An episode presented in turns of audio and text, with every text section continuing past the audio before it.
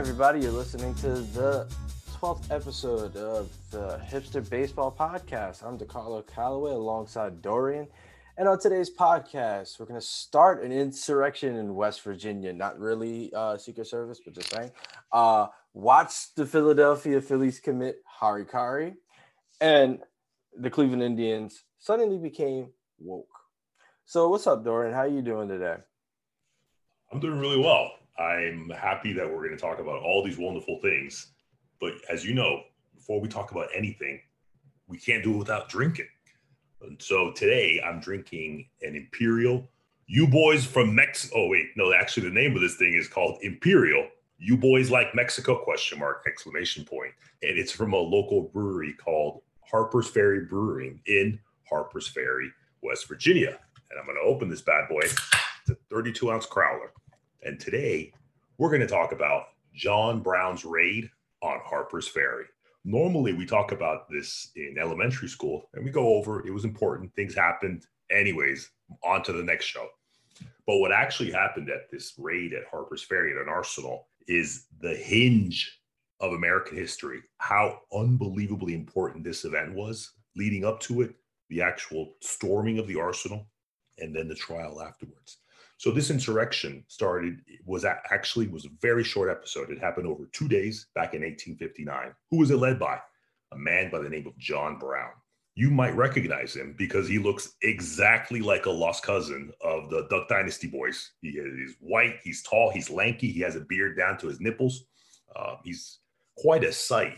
He was a fervent religious Calvinist. He act, he believed that God put him on this earth to end slavery in America and just three years earlier, back in 1856, he actually fought in Kansas when Kansas was a was a territory, because back then they were deciding whether Kansas was going to enter the Union as a slave state or not. But all right, back to Harper's Ferry. Back but by the way, this is, this is something you need to know is that he didn't just fight in uh, in Kansas. Him and his sons were, were riding around hacking people with broadswords. Like that's true. This John man was Brown, no joke. Yeah, he was no joke. It wasn't like he just come there and you know preach fire and brimstone. No, he brought the steel. Like no joke. Like he was slaughtering people without a doubt. And two of his sons were, were also kidnapped in Kansas during what he became he initially became famous for called uh, the Battle of Blackjack. But that's another story. And so Brown, his idea was take over a federal weaponry uh, arsenal in Harper's Ferry an arsenal is where uh, weapons are located, where they're stored. And this particular arsenal. Oh, and also in modern day times, they're also when you might have, say, like track meets. Oh no, those are armories. My bad. Oopsie. sure. And uh, you, you're you're you're drinking before your time. Hold on there. So um, so this this this arsenal contained about a hundred thousand muskets and rifles. That is some serious weaponry. Brown was going to use this weapons to arm slaves in Virginia and start an insurrection. And we're saying it's Virginia because back then West Virginia didn't exist. So Harper's Ferry, Harper's Ferry is actually the west, the westernmost point of Virginia. And like I said, Brown wanted to start an insurrection of slaves in Virginia. And he actually approached Harriet Tubman. We all remember who she was. And she said no because she was ill. He also approached Frederick Douglass and he said no because you are crazy.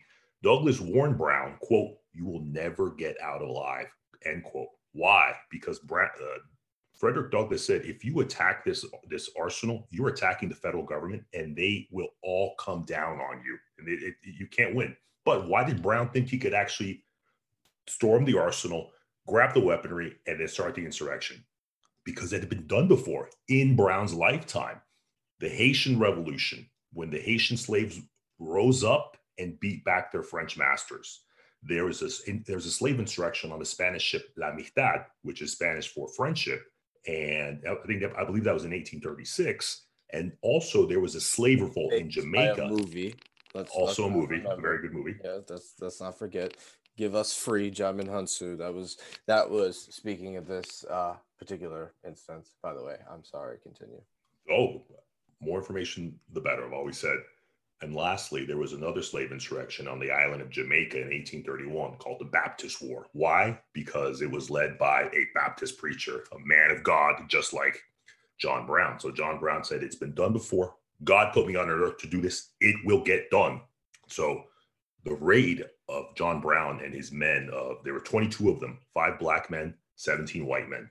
The raid, the raid lasted from the 16th to the 18th of October, just a few months ago, basically, back in 1859. And there was a brand new technological invention as this happened the telegraph.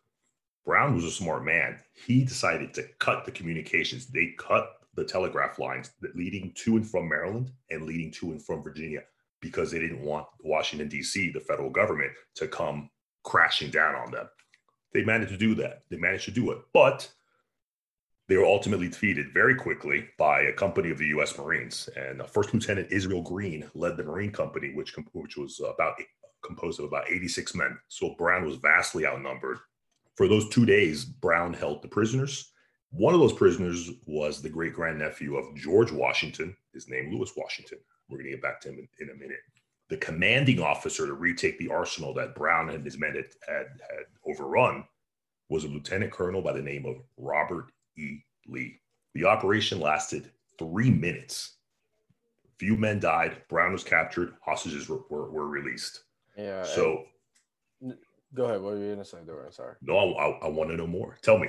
So, like, it's interesting that you speak of this because recently, about maybe a month or two ago, um, there was a limited series called The Good Lord Bird on Showtime, which was uh, based on a novel loosely set um, around the events of John Brown moving through Bleeding, um, Bleeding Kansas up to um, the raid on Harper's Ferry.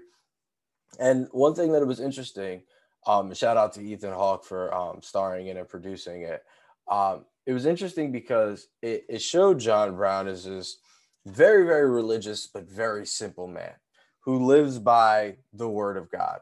And it's interesting if you know anything about Calvinists, their they believe their belief in predestination in their lives was something that drove their their actions. And so for John Brown to believe that he was the one who was going to abolish slavery was something that he full throatedly believed. And he convinced his sons to follow him and other individuals as well.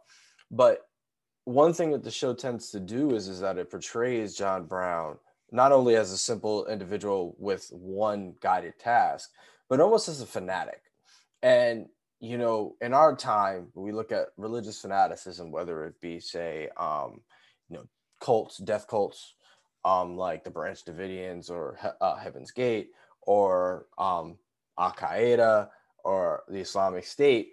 This idea that these people are so crazy and how are these people going to follow them to lead them to their death, or it's sacrilegious to be able to believe that you utilizing violence as a political, aim is acceptable. But he used it as a political aim.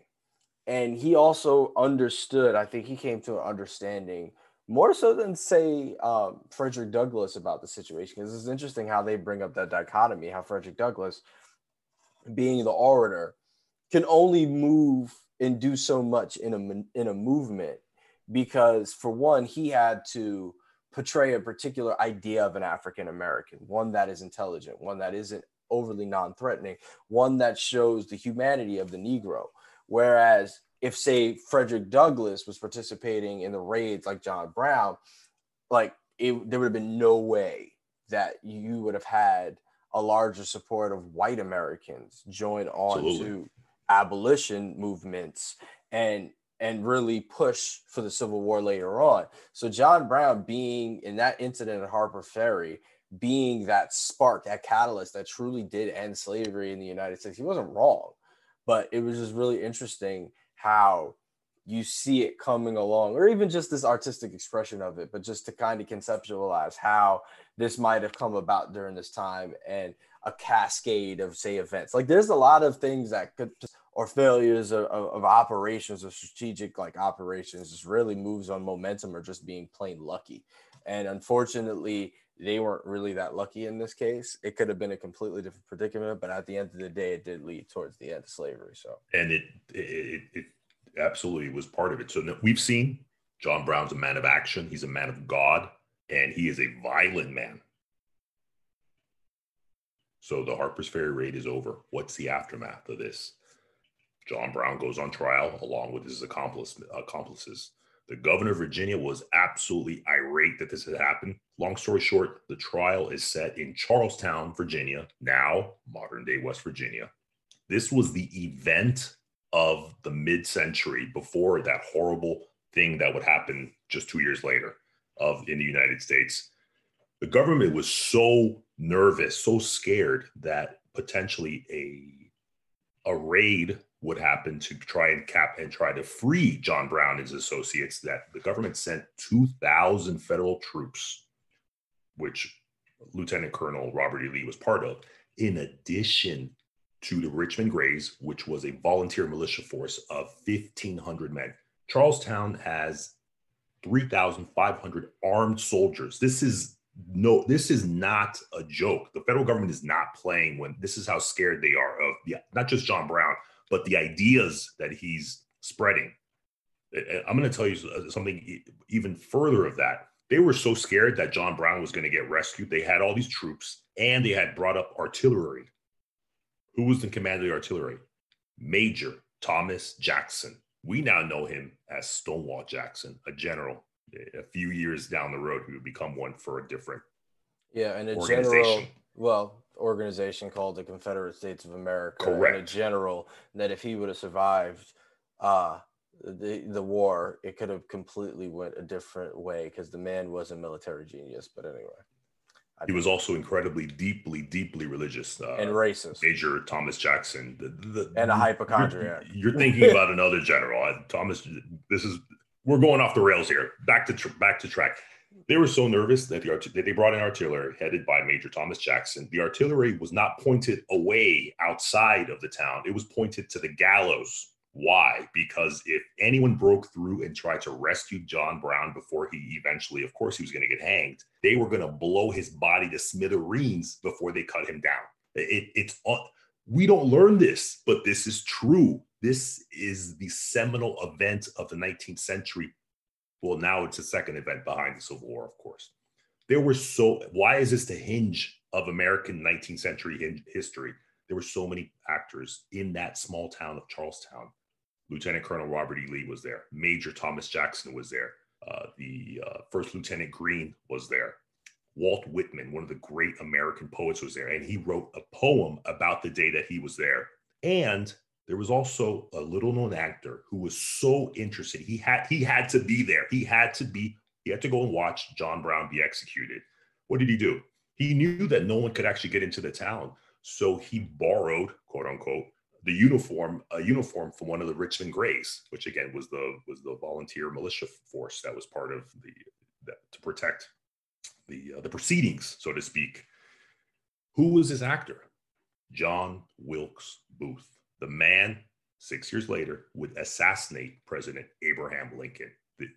This also this almost seems like a novel how everybody is there.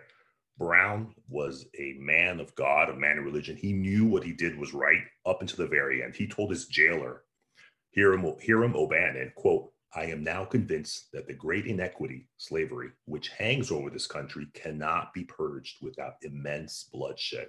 When I first came to the state, I thought differently, but now I'm convinced that I was mistaken. End quote. In the North, John Brown was a hero. He was fighting for the sin of slavery. He died for our sins. In the South, he was the devil, a traitor, and a murderer. So, what happens? As we all know, Robert E. Lee joins the Confederate States of America.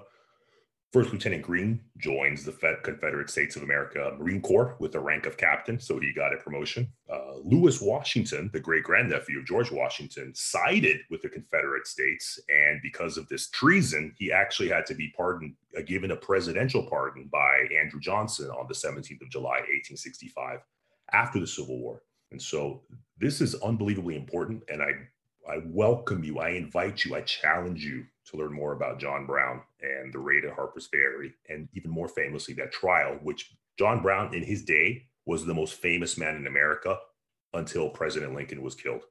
Why? Because of the because not just of his idea of being an abolitionist, but because of the electric telegraph. So for John Brown and the idea about abolitionism, we I cheer you with uh, Harper's Ferry Brew beer. Thank you for that uh, engaging story and detailed story. Yeah, very detailed, but not not detailed enough. yeah. Um, I keep it simple. I'm drinking a gentleman jack on the rocks right now. So I'm going from the other end of the spectrum, getting really uh antebellum, drinking Tennessee whiskey. so how uh, how deeply morbidly romantic of you to go antebellum I know, right? I know, and they're crazy. But anyway, folks, just like we always like to say, um, you know, we want you guys to post your drinks. So as you listen to the podcast, watch baseball highlights, sit back and read a baseball article, or watching the snow that is gently falling down in the Northeast, make sure that you tweet us a picture of that. Um, and we'll retweet the best ones. We'll also be posting pictures of our drinks, especially some of the nicer, newer ones and the ones with the biggest, elaborate, detailed explanations about. So remember, tweet us our handle at HBP4040 and remember to use the hashtag HBP drink. So we we talked about the Philadelphia Phillies committing harikari, and for those who know what harikari is, it's uh, pretty much the sacrificial uh, well, no, killing wait, of oneself. Carlos, it's not. It's not. If people who know it, you don't have to explain it. It's for the people who don't know. If you don't know what harikari is, what oh is yeah, drinking too much. Sorry. it's an ancient Japanese. I don't want to say tradition, but well, it is, is a tradition. It? It's a tradition. Well, it's a samurai tradition. So we could be specific. It's a it's a samurai tradition in which instead of being captured by your enemies, you essentially sacrificially kill yourself, which is supposed to be a thing of honor in the samurai tradition. And so the Philadelphia Phillies uh, are experiencing a financial crunch, like most teams in the major They're experiencing. They're experiencing dishonor. They are dishonoring their name and the house of the samurai warrior because they are not a bunch of warriors. What's wrong with the Philadelphia Phillies? They're going around, if you haven't heard, they're going around saying, basically, if you read between the lines, we don't have any money. Come rob us blind. John Middleton, we've spoken about him a few episodes on this on HBP. He own, he's the majority owner of the Philadelphia Phillies. This man comes from a family who made their money in cigars. In, in episode 11, we talked about some of the best cigars in the world in Esteli, Nicaragua, and also, of course, Western Cuba. But actually, they made their money in, I think that I think the tobacco that they made was from North Carolina. Shockingly, his net worth is three is around over three billion dollars. Now, earlier this month, there were reports that the Philadelphia Phillies said that they had lost, I think it was $145 million. People, if someone doesn't open their books to you, I you cannot take them at their word to say we lost $145 million. And if you did, frankly, so what? A sports team is a wealthy man's plaything, not a rich man's plaything, a wealthy man's plaything. Don't go crying poor. So what happened? So what was this hoopla about? They signed the pitcher Zack Wheeler, who was formerly from uh, the New York Mets. After he, he, just finished his first year con, he, just, he has a five year contract. He just finished his first year. They're they're already dabbling with the idea of trading him away. Allegedly, there was a report that the Los Angeles Dodgers were targeting their the Philadelphia Phillies stud pitcher Aaron Nola. You don't you don't trade away one of your key franchise people if you uh, if you're serious about winning or, or or having honor to to the great samurai name of uh, the Philadelphia Phillies. The Philadelphia, the Philadelphia Phillies also let go of about 80 people, scouts, people in the business department, people in baseball operations. They're just cutting costs left and right. So when John Middleton heard that heard this report from ESPN saying that they've lost all this money, they're open to trading this guy, that, him, the other, and everyone else. He's like, no, no, no, no, no, no. We're, we're not. We're not letting these people go. We want to sign.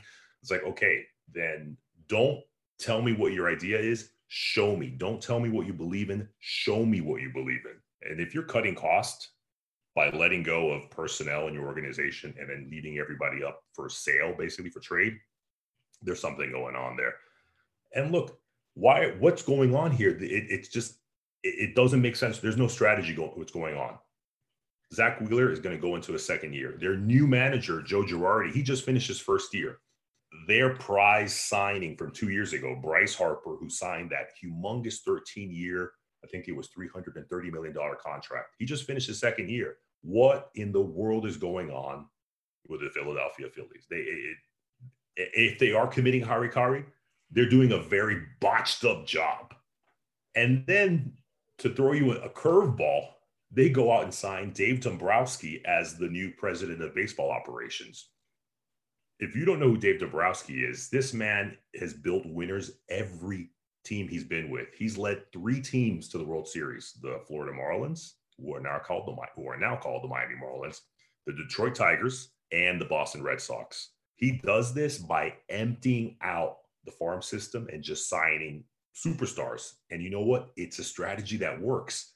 So I don't understand how Mr. Mr. Middleton says we don't have any money, but by the way, I'm going to hire this guy who's known to spend serious coin to get us to the World Series. It it doesn't make sense. If I was well, in Philadelphia, maybe it does make sense. Maybe it's just a strategic ploy in order to really kind of throw everybody off guard. It's like on one end saying I'm going to play stupid. Yeah. I mean, honestly, that like hell, you'd be surprised at how many people fail up. So the idea of playing stupid, especially in a market that's pretty much stupid all over the place because everybody's wow. claiming they're losing money. Shots fired, Philadelphia. Yeah, it, it's possible. Who knows? I mean, we could easily just sit here and speculate based on what information we have, but at the same time, you know, people. This is all inside information, people. This is no, all really inside not. information. No SEC, it's really not. Anyway, we're so, not we're not giving we're not trading stocks and bonds here, so we're okay. But anyway, so um, yeah, I don't know who sees. But yeah, so know. don't cry poor to then leave yourself. This is just this is just business advice we're going to give you. Don't cry poor and then expect a potential business relationship to not try to take advantage of you. And then don't cry poor and then bring in a man who likes to spend a lot of money. You get your results, but he spends money. So what the hell's going on, Philadelphia? But anyways, I'm going to tell you that's what Mr. Middleton's doing and the city of Philadelphia is going through. It, eh, we don't know what's happening day to day. But there are some things that we can just point to our calendar that's know that that we know that's going to occur. One of them being the holidays. Here we are in December. And this leads us to our show sponsor, Burdines. That's Burdines, the Florida store. Request your holiday catalog today. It'll be in your mailbox before you know it. For the best in menswear, women's wear, find it at Burdines, the store that lets you live your Florida lifestyle. Be the reason your friends and family smile this holiday season when you shop at Burdines, the Florida store, since 1898. You know what else has been around for a, a long time? Who? The country of Nicaragua. And we're going to take our flying machine back down to Nicaragua to visit the Winter Leagues. But we're not going to talk about any games. I'm just going to give you a quick update on some of the players because a few episodes ago, I was telling you that of all the baseball that's being played in Latin America, Puerto Rico, Dominican Republic, the Mexican Pacific League, the Dominican League, Nicaragua. Oh goodness, I'm losing track here. Venezuela and Colombia, because there was no minor league team, there was no minor league season in the United States. A lot of those minor league players went down to Latin America to get reps, to get competitive pitches, competitive at bats, and so a lot of the major league teams are focusing even head more heavily than they usually would do in the winter. So, two of the players that I had mentioned on this podcast before, uh, the third baseman from from uh, Rivas, uh, Cheslor Cuthbert. Last year, he was with the Chicago White Sox organization, and just a, just a week ago, he was offered. He signed a minor league deal with the Cincinnati Reds for the 2021 season. So, congratulations to Chester. He got exactly what he wanted: a major league contract. Well, potential for a major league contract, but he will be invited to spring training and all that. And we're going to talk about spring training momentarily and the ramifications of that. Another man a young man, a pitcher, a little close to my heart because he used to be with the Atlanta Braves organization, Dil- Dilmer Mejia. He just signed a contract with the Chicago White Sox, who HBP loves the Chicago White Sox. And this is just one more reason to love the Chicago White Sox because they signed the pitcher from Leon, Dilmer Mejia. So congratulations to both of those gentlemen. I'm sure there were other players in the Nicaraguan League that have signed Major League Baseball contracts, but uh, those are just two of the ones that I wanted to highlight. And DeCarlo, you want to tell us about taking our flying machine back to the United States about the wokeness of a certain Major League Baseball team? Yeah, so um, it seems like the the Cleveland Indians have had the same idea as the Washington football team and decided that you know what, after a summer of racial backlash, apart from say years or gener you know or decades of uh, ignoring the fact, they're finally getting rid of their old uh, logo and changing the name from the Cleveland Indians to we don't know yet, but they're going to. They be, did. They did take they the did logo. change They the logo. the The, logo yes. they changed, I think, two years Yeah. ago, and Yes. now, but they're going to carry. They're still going to carry the name of the Cleveland Indians throughout the 2021 season, and then uh, who knows? Who knows when it's actually going to change to, to 2022? Yeah. Um, But it is But- something. It's progress to see, you know, team finally acknowledging that some groups don't really like to be mascotted, you know, and it's something Is historically. And, and, and it's crazy because it's something historically within the United States. You know, people don't realize like when you, you know, name a sports team or road, it's not necessarily in commemoration. It's it's kind of like a trophy of ha ha ha, we defeated you, we own you. And when you do that, especially with say the names like the Indians and the Redskins, and you have these uh, stereotypical ideas of what people or caricatures of what people believe them to be.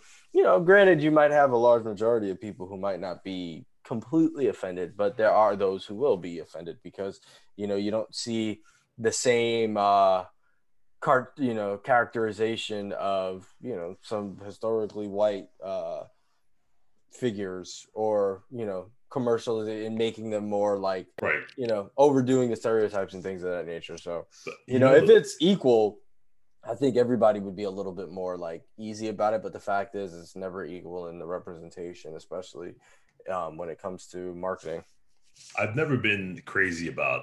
First off, I I understand where people coming from about changing the name of the Cleveland Indians, and this is not new new news. This has been going on for decades, and I remember this being a topic of conversation back in the '90s. But it wasn't the, uh, the 1990s, not the 1890s. I know we started off this podcast with the, the 1800s, so we're we are slowly skipping along the centuries here. But the thing is that yes, the Indians is a very controversial name, but actually it was it, they they only their, their Cleveland's original name were the Spiders, and they changed it to the Indians in 1915 based off a newspaper contest. And this makes me laugh a little bit, not because of the name Indians, but uh, one of my unfortunate favorite football teams, the Miami Dolphins, they did the same thing in 1966. They just said, "Hey, people of Miami, what do you think our name should be?" And some lady said, "The Dolphins," and she ended up winning like season tickets for like I don't know how many years. Um, so it's not like they, it's not like there's like this grand ceremonial tradition behind the word Indians to honor the great Native Americans of the Ohio Valley. It someone just picked it off of a new out a newspaper poll in 1915, and the Cleveland Indians are another team that always cry poor. We've talked about their owners, the Dolans, Larry, the father, and his sons, Paul and Matt. Now, the Dolans aren't as famous as their brethren, their kin, so to speak, in in New York. Paul and Matt's cousin, they're famous by association because they're they're related, they're cousins to the lead singer of the blues group JD and the Straight Shots. Who, who the hell is that? Who the hell is that. DeCarlo? as owner of the New York Knicks and uh, what is it, Cablevision, which is Cablevision, Yeah. MS, uh, MSG, and uh, the New York Rangers and the Mhm. New York Liberty, yep, a- and the, the, the the great James Dolan, the greatest singer of his generation, or at least his mind. yeah, he's that's called rich man's delusion. It's just like one of those things where you realize, like, oh, you're rich. You just happen to say, you know what, I want to have a band. he's and then you're rich. gonna, he's like- wealthy. Yeah, he was he was a boy born, born on third base. Oh, it's the worst. I mean, I get it because if I had like wealth like that, I would do I'd do some stuff like that as well. Like I'd probably like open up a bunch of restaurants and like put myself as like a celebrity chef, even though people would probably hate my cooking. I wouldn't care. You know what I mean? It's if, just if I had the Do- if I had the Dolan's, Larry Dolan's money, or James or his nephew James Dolan's money, if I owned a sports team, let's say I owned the Atlanta Braves, I think I would open up my own restaurant in the stadium.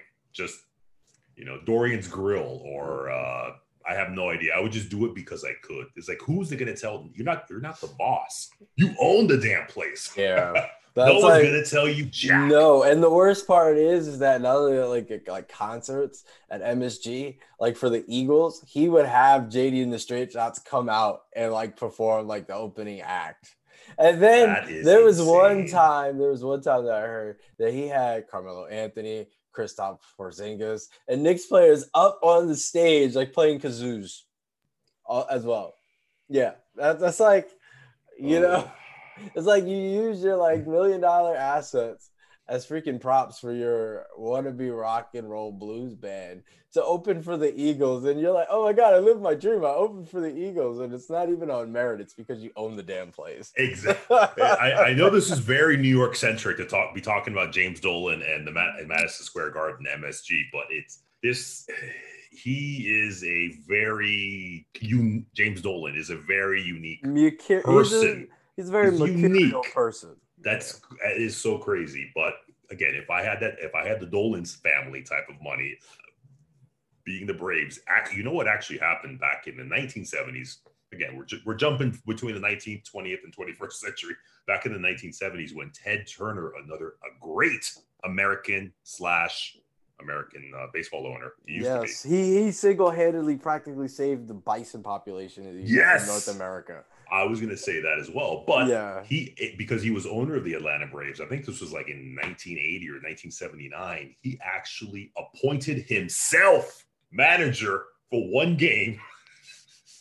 And then after that game, Major League Baseball came down on him and said, "You cannot be your own manager. Owners can. This isn't the time of what was the the the uh, the owners the McGraw, the that old guy from the Philadelphia Athletics uh, who, who owned the team and he was and he was their manager. Yeah, John. No, McGraw, Connie Mack. manager. Was it Connie Mack? Connie Mack. Yeah, because he owned yeah. the he owned the Athletics and he managed them for like 50 years. He was 80 years old and he was dressed in his tremendous, beautiful three-piece suits. God, I wish managers would dress like that again, but we're going off here. The Cleveland Indians, I'm imagining them when they change their name in 2022, I guess, to be kind of like a new a fiance, a female fiance going to become the bride. You know, she has to stand in line at the DMV to change her name, uh, change the name on social security card, social security card, uh, give the the marriage license. I mean, the reality is, I'm I'm teasing. Obviously, these these teams aren't going to have to go through all that. What a normal you know, young But what married couple will have to they? go through. What will they name themselves though? Because I mean, Cleveland. Have you ever been to Cleveland?